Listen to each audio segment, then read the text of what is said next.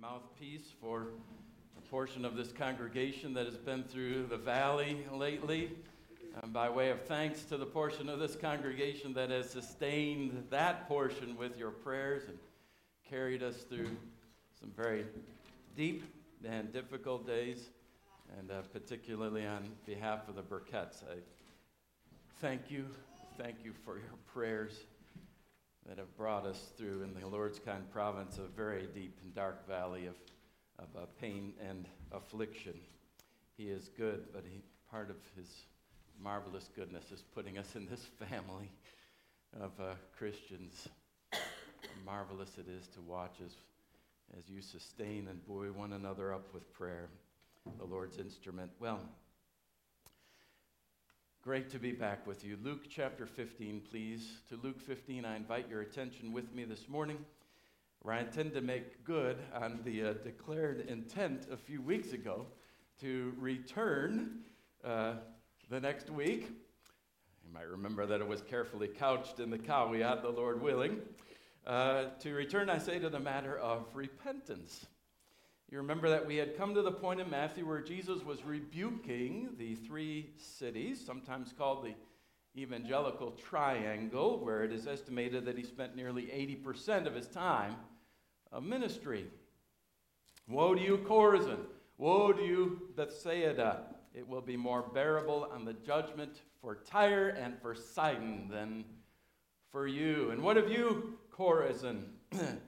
uh, or rather Capernaum. It will be more tolerable in the day of judgment for the land of Sodom than for you. Why?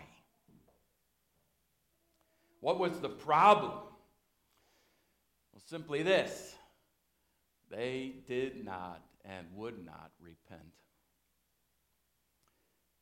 Had Jesus done his wonders in those proverbially wicked cities, Tyre, Sidon, Sodom, they, he said, would have repented in dust and ashes. But Chorazin, Bethsaida, Capernaum, though direct witnesses of Jesus' words and works, refused to repent.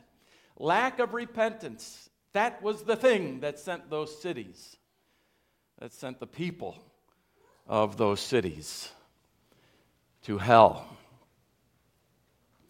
That is devastating news.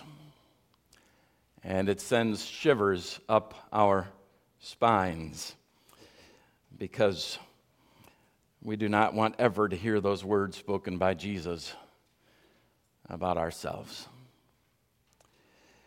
So we've paused to remind ourselves last time about the essential nature of repentance to salvation. It was, we were reminded, the first part of the message of the prophets and of John and of Jesus and of the apostles. Repent, the very first word recorded of Jesus' ministry of his preaching is you remember, repent. It's essential. This we established last time. It is essential, but today we ask then what is, if, it, if repentance is essential, what is its, es, es, its essence? You know, what is the essence of essential repentance? What are we after? What does it look like?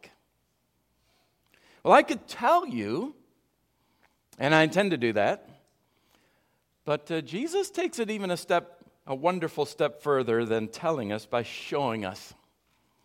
And one of the most memorable, one of the most vivid, and uh, wonderful and remarkable of parables. It's sometimes called the parable of the prodigal son. Today we're calling it the, uh, the repentant the parable of the repentant son. And if you will listen carefully, I think you will hear who it is in the story who really is the prodigal, the true prodigal, who is lavishly, extravagantly free with his resources. Folk in the cry room, can you hear me? Good. Let's pray. Father, we thank you and praise you for your goodness to us at every turn. And here is another, how, what adjective to use to describe the blessing that, that it is to hear your voice, to hear the voice of your Son, just as surely as, as the um, wavelengths of the uh, sound that emanated from Jesus' mouth that day fell upon the ears of the disciples, so the sound of your voice now resonates upon our hearts because your Holy Spirit takes this word and causes it to live. Do this, we pray, Father. Send thy Spirit that we may receive marvelous and wonderful things from your law. We pray in Jesus' name. Amen. Luke 15, beginning at verse 11. And Jesus said, There was a man who had two sons. And the younger of them said to his father, Father, give me the share of property that is coming to me. And he divided his property between them. Not many days later, the younger son gathered all he had and took a journey into a far country, and there he squandered his property in reckless living. And when he had spent everything, a severe famine arose in that country, and he began to be in need. So he went and hired himself out to one of the citizens of that country who sent him into his field to feed pigs and he was longing to be fed with the pods that the pigs ate, and no one gave him anything. But when he came to himself, he said, How many of my father's hired servants have more than enough bread, but I perish here with hunger? I will arise and go to my father, and I will say to him, Father, I have sinned against heaven and before you. I'm no longer worthy to be called your son. Treat me as one of your hired servants. And he arose and came to his father. But while he was still a long way off, his father saw him and felt compassion and ran and embraced him and kissed him. And the son said to him, Father, I have sinned against heaven and before you. I'm no longer worthy to be called your son. But the father said to the servants, Bring quickly the best robe and put it on him, and put a ring on his hand and shoes on his feet, and bring the fattened calf and kill it, and let us eat and celebrate. For this my son was dead, and he is alive again. He was lost, and he is found and they began to celebrate. Now, his older son was in the field. And as he came and drew near to the house, he heard music and dancing. And he called one of the servants and asked what these things meant. And he said to him, Your brother has come, and your father has killed the fattened calf because he's received him back safe and sound. But he was angry and refused to go in. His father came out and entreated him, but he answered his father, Look, these many years I have served you, and I never disobeyed your command. Yet you never gave me a young goat that I might celebrate with my friends. But when this son of yours came, who has devoured your property with prostitutes, you kill the fattened calf for him. And he said to him, Son, you are always with me, and all that is mine is yours. It was fitting for me to celebrate and be glad, for this, your brother, was dead and is alive. He was lost and is found. What is repentance? What's the essence of repentance? Well, it is, as we said last time, fundamentally, it is turning from sin, from our sin, to God. Actually, I gave you five definitions of repentance a few weeks ago, and if you wish to dive very deeply into the matter, I will be glad to loan you uh, my copy of Thomas Watson's fine book, The Doctrine of Repentance, with whose every page I became intimately acquainted while flat on my back a couple of weeks ago. If so, if you will read that little volume, and I heartily recommend it to you, you will find, as I did, having some uh, very dark corners of your heart exposed, an opportunity to repent in ways that maybe you didn't even know you needed to repent, but to find that when you do, well, the gracious response of God that we're going to hear about this morning. What is repentance?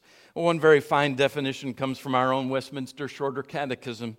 What is repentance unto life is the question, and the answer comes repentance unto life is a saving grace, whereby a sinner, out of a true sense of his sin and an apprehension of the mercy of God in Christ, doth with grief and hatred of his sin turn from it to God with full purpose of and endeavor after.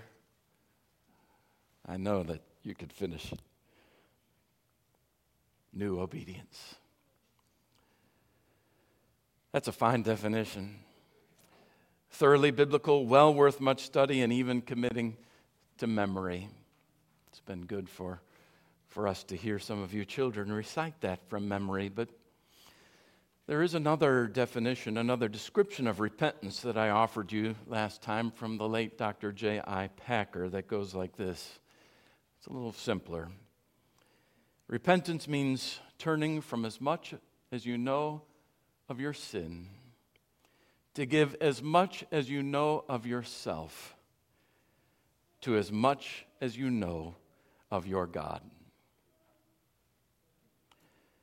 Now, the reason I gravitate toward Packer's description of repentance is that it has locomotion, it has movement to it, it has progression built right into it. Repentance is not a static thing, it's not a one and done thing. In fact, it's something which we, with which we are never finished. you remember Martin Luther's 95 Theses hammered, nailed onto the castle church door at Wittenberg. Well, the very first of those theses goes this way When our Lord and Master Jesus Christ said, Repent, he called for the entire life of believers to be one of repentance. John Calvin also understood repentance the same way, to be a continuing journey. And he, he criticized those who, quote, limit to a paltry few days a repentance that for a Christian man ought to extend throughout his life. Now, listen for the progress, the progressive nature of repentance now, again, in Packer's definition. Repentance means turning from as much as you know of your sin to give as much as you know of yourself to as much as you know of your God. The progressive nature of repentance is heard in the growing knowledge, right? The growing knowledge of all three the knowledge of our sin, the knowledge of ourselves, the knowledge of our God. As we make progress in the Christian life, we, we, we should be coming to know and to grasp more deeply all three our sin, ourselves, and our God. As I've been reflecting on all of this, and let me tell you, there is nothing like affliction and the rod of God to send you repenting. I say, as I've been reflecting on these, I believe we see them all in the repentant son in Jesus' parable, and, and so find in him something of a model for ourselves. We want to be repentant Christians, don't we? I know you do. We want to be repentant people. We've all committed to this, in fact, to, to this life of repentance, to following Jesus in every way that He has told us to follow Him. And that following him requires of us, and that must mean repentance. So, first, dear flock, it means that we must turn from as much as we know of our sin. Now, that seems a strange thing to say, doesn't it? Seems a strange thing to hear. To, to, to turn from as much as we know of our sin. I mean, don't we know our sin? You know, surely, I mean, Others are not aware of all of our sin. Of course, they're not because we choose not to reveal it to them. We're skilled at hiding it from them. But surely, surely we know all of our own sin, don't we? How could we not know our own sin? But the fact is, we don't. We don't know all of our sin. Sin is a great deep because our hearts are a great deep. The prophet Jeremiah says that the heart is deceitful above all things and desperately sick. Who can understand it? And since sin resides first of all in our hearts, long before it manifests itself in our words and in our actions, the fact is we don't understand all of our sin, nor are we even aware of its full depth and darkness. It is a deep, deep, dark well whose bottom we cannot see. That's why the psalmist asks, you know, God, search this heart of mine, search my heart, see if there be any grievous way in me, and lead me in the way everlasting. David was wise enough to understand by the time he wrote that psalm to know that the depths and the corners and the corridors of his heart created such a labyrinth of lies and deception that only God could possibly know what's down in there. Expose it. And then lead him in the opposite direction. Our hearts lie to us, don't they? They lie to us all the time. Our hearts lie to us about our motives. Our hearts mislead us to do what is evil and even convince us all the while that what we're doing is actually righteous. that the lies are actually somehow loving. Or the deceptions are really ultimately you know, to accomplish good things.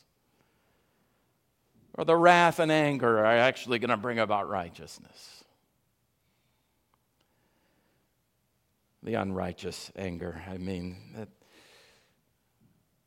but most of all, our hearts hide sin and sinful motives in the dark, dark corners, hoping hoping never to have them exposed by and to the light.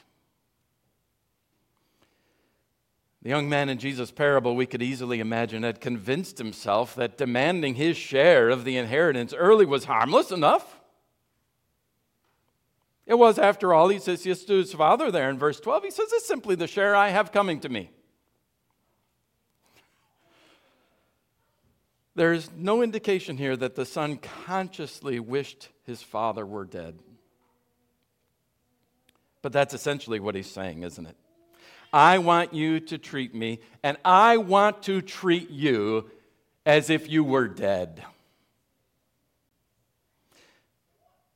See, the point at which we first violate the law of God, the point at which we most fundamentally violate the law of God, is not here in our hands or here with our lips, it's in our hearts. That's where we violate God's law first and foremost with the motive, with the heart. And this son had essentially murdered his father in his heart with his demand. This was not loving his father, it was hating him. And we've already learned from Jesus that hating our brother is murdering them in our hearts. Did he realize it at the time? I don't know. It's not really the point of the parable. Uh, but for the sake of argument, I think we may assume that he is young, probably in his teens, and not really fully aware of the significance of what he's demanding, of the pain that he is inflicting, of the offense that he is truly committing here. Now, after he rides his tiger, so to speak, once he runs this sin out to its limit, he comes to understand what he's done. Apparently, for him, it takes coming to the end of his money to, through severe famine to the point of the, being the slopper of pigs. Remember, this is a Jewish audience largely of this parable, this preaching of Jesus. Pigs were unclean. That he has reached, as one commentator put it, he has reached hog bottom before he comes to grasp what he has done. When he's at the point of actually envying the unclean pigs, their pods, probably inedible to humans anyway, he comes to himself. Jesus said he realizes, verse 18, that I've sinned against heaven and before my Father. So at this point, knowing his sin, he repents and heads for Father and from home. He turns from as much as he knows of his sin. His sin having been revealed to him, or maybe better said, impressed upon him now by these brutal circumstances. Now, it's worth noting as an aside here, and we could spend a long time analyzing it, but I think at the end we would agree that uh, his repentance here is far from perfect.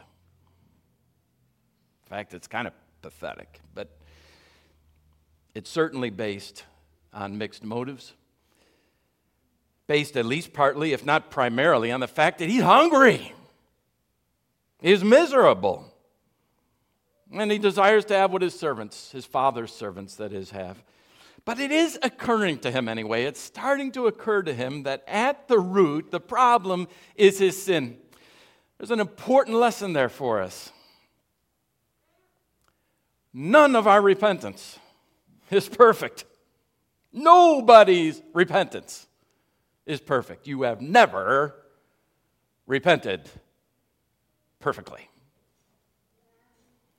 It's not as if we're trying to, therefore, impress God with our repentance, because we're in a heap of trouble if we try to do that. We're not trying to earn God's favor and curry it by our repentance uh, to somehow earn our way back into His his arms. We're not saved by repentance, we're saved by grace. Turn from what you know of your sin to God. Even your repentance, imperfect as it must be, is a gift from God, a gift of His grace to turn to Him at all. Now, must every sin lead us all the way to the pig trough, broken and hungry, in order for us to know it? No. Thankfully. This is where progress in the Christian life comes in. If we would repent from as much as we know of our sin, then we're going to want to know our sin. We're going to want to know and become acquainted with that sin in order to repent of it sooner rather than later.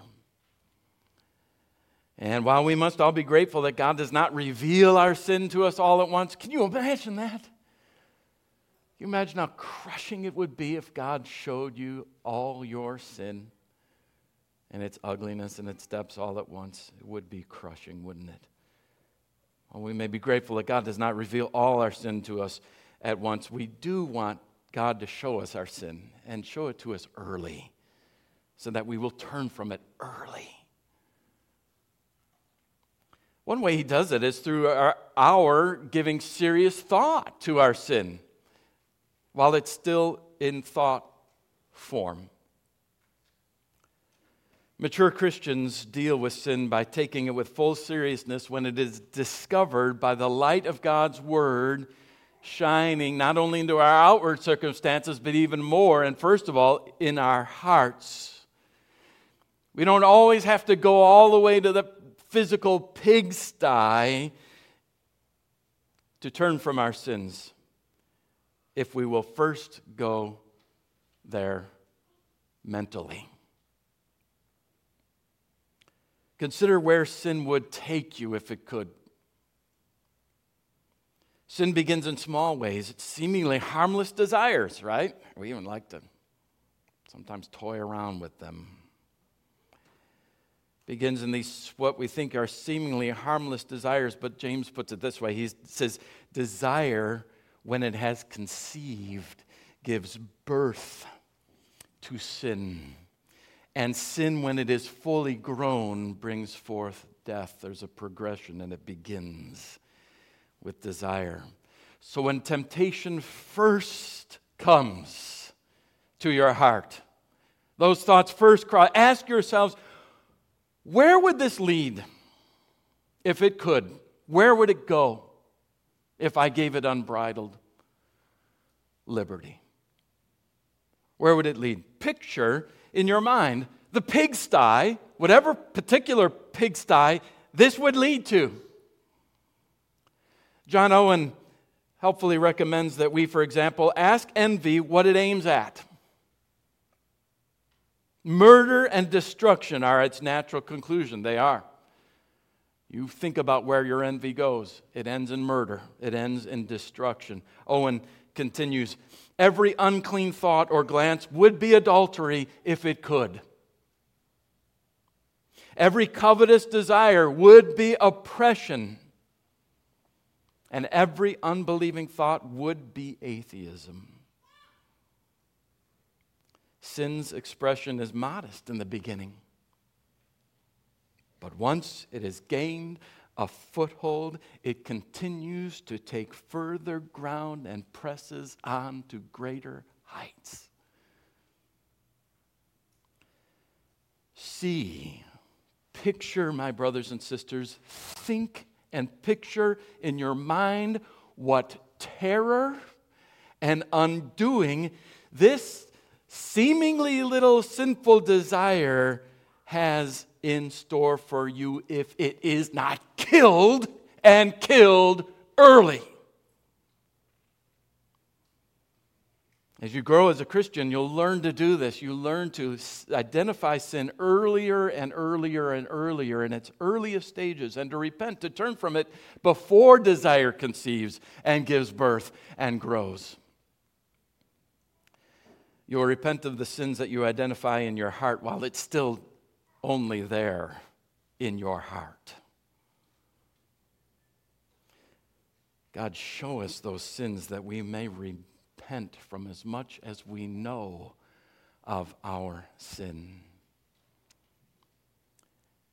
And early. Second, you must repent by turning to give as much as you know of yourself to God. So you'll have to ask, Who am I? Get to know yourself a little better. Who am I? If repentance is giving as much as I know of myself to God, you will repent better if you understand yourself better. So come to understand yourself, dear Christians, a little better now. You were dead in your sins and trespasses. And as Paul writes to the Ephesians, you were dead, but God has made you alive in Christ Jesus. God is the one who has done this. He came to you. He gave you new life. And with that new life, He gave you new desires. He gave you new affections. He gave you new loves. Chiefly, a love for Him and a desire for Him and a trust in Him. He made you aware of your sin and gave you a holy dissatisfaction, yes, even disdain for that banal level of living at the beck and call of your fallen nature and its desires and its appetites. He gave you a new purpose to live for Him. He gave you a new identity. You're a different person. You are in Christ. That is who you are. You are His sons. That includes you two ladies, by the way. We've been through this before, but I'll remind you again you ladies are also His sons. For a very important reason, you are co heirs and equally in the divine estate with your brothers here? You're all sons, brothers in Christ. This is who you are. Notice that the repentant son in Jesus' parable came back to himself, yes, and we could spend all day making what we like of that line. He came back to himself, but, but he did come back. He came back also to who he was son to his father. Verse 18 I will arise and go to my father. That's so important that he still calls him and still knows him as my father. It's on the same basis that you give yourself to your father, your heavenly father, in repentance. Now look at yourself. I know you do. You look at yourself sometimes and, and you grieve over the fact that you have placed yourself so far from him by your sin. That's exactly what he did, right? He put himself far away from his, his father by his sin. You can you can smell the stench of the pig manure on yourself. Can't you? And you think, I am, I am miserable. I am useless. I am a pathetic excuse for a Christian. Maybe you've fallen into some terrible sin. Maybe you're there right now. Or you've been, as we Christians tend to do sometimes, you've been comparing yourself, haven't you, with that other sister in the church, that brother in the church, You've been comparing yourself and finding that they've gone, it seems to you, so much further in the Christian life. What is wrong with me? You say, or you've come under deep conviction about just how wicked your thoughts quickly become, and you know of what I speak.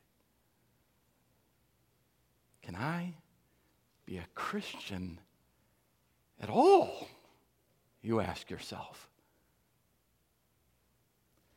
But listen, Stop listening to yourself and listen to God. Listen to God telling you who you are. He says, I have made you a new creature. You are a new creation in Christ, God says to you. You have been crucified with my Son on the cross. And now it is no longer you who live, it is my Son who lives in you. You your body is a temple of the Holy Spirit. This is who you are. You have been born again. You are the light of the Lord. That, dear Christian, is who you are. That is who you are. And don't you forget it. Now, knowing who you are, offer yourself to God. That's always the Bible's point. Not pretending to be something you're not, but as the person you truly are, his child, and precious to him. A saint, as Paul impressed on us over and over again in our time in Corinthians together. You are a saint. That is who you are. You are a saint, his child, and precious to him. That brings me to the third point. Third, you must repent by turning to give as much as you know of yourself to as much as you know of your God. Now, what do you know of your God? Well, thankfully, you know more apparently than this boy knew of his father. He anticipated the boy did that perhaps if he went back to his father, his father might see clear to treat him, you know, as a servant. Maybe let him let him have a bunk in the uh, servants' quarters, but at least he'd have servants' food.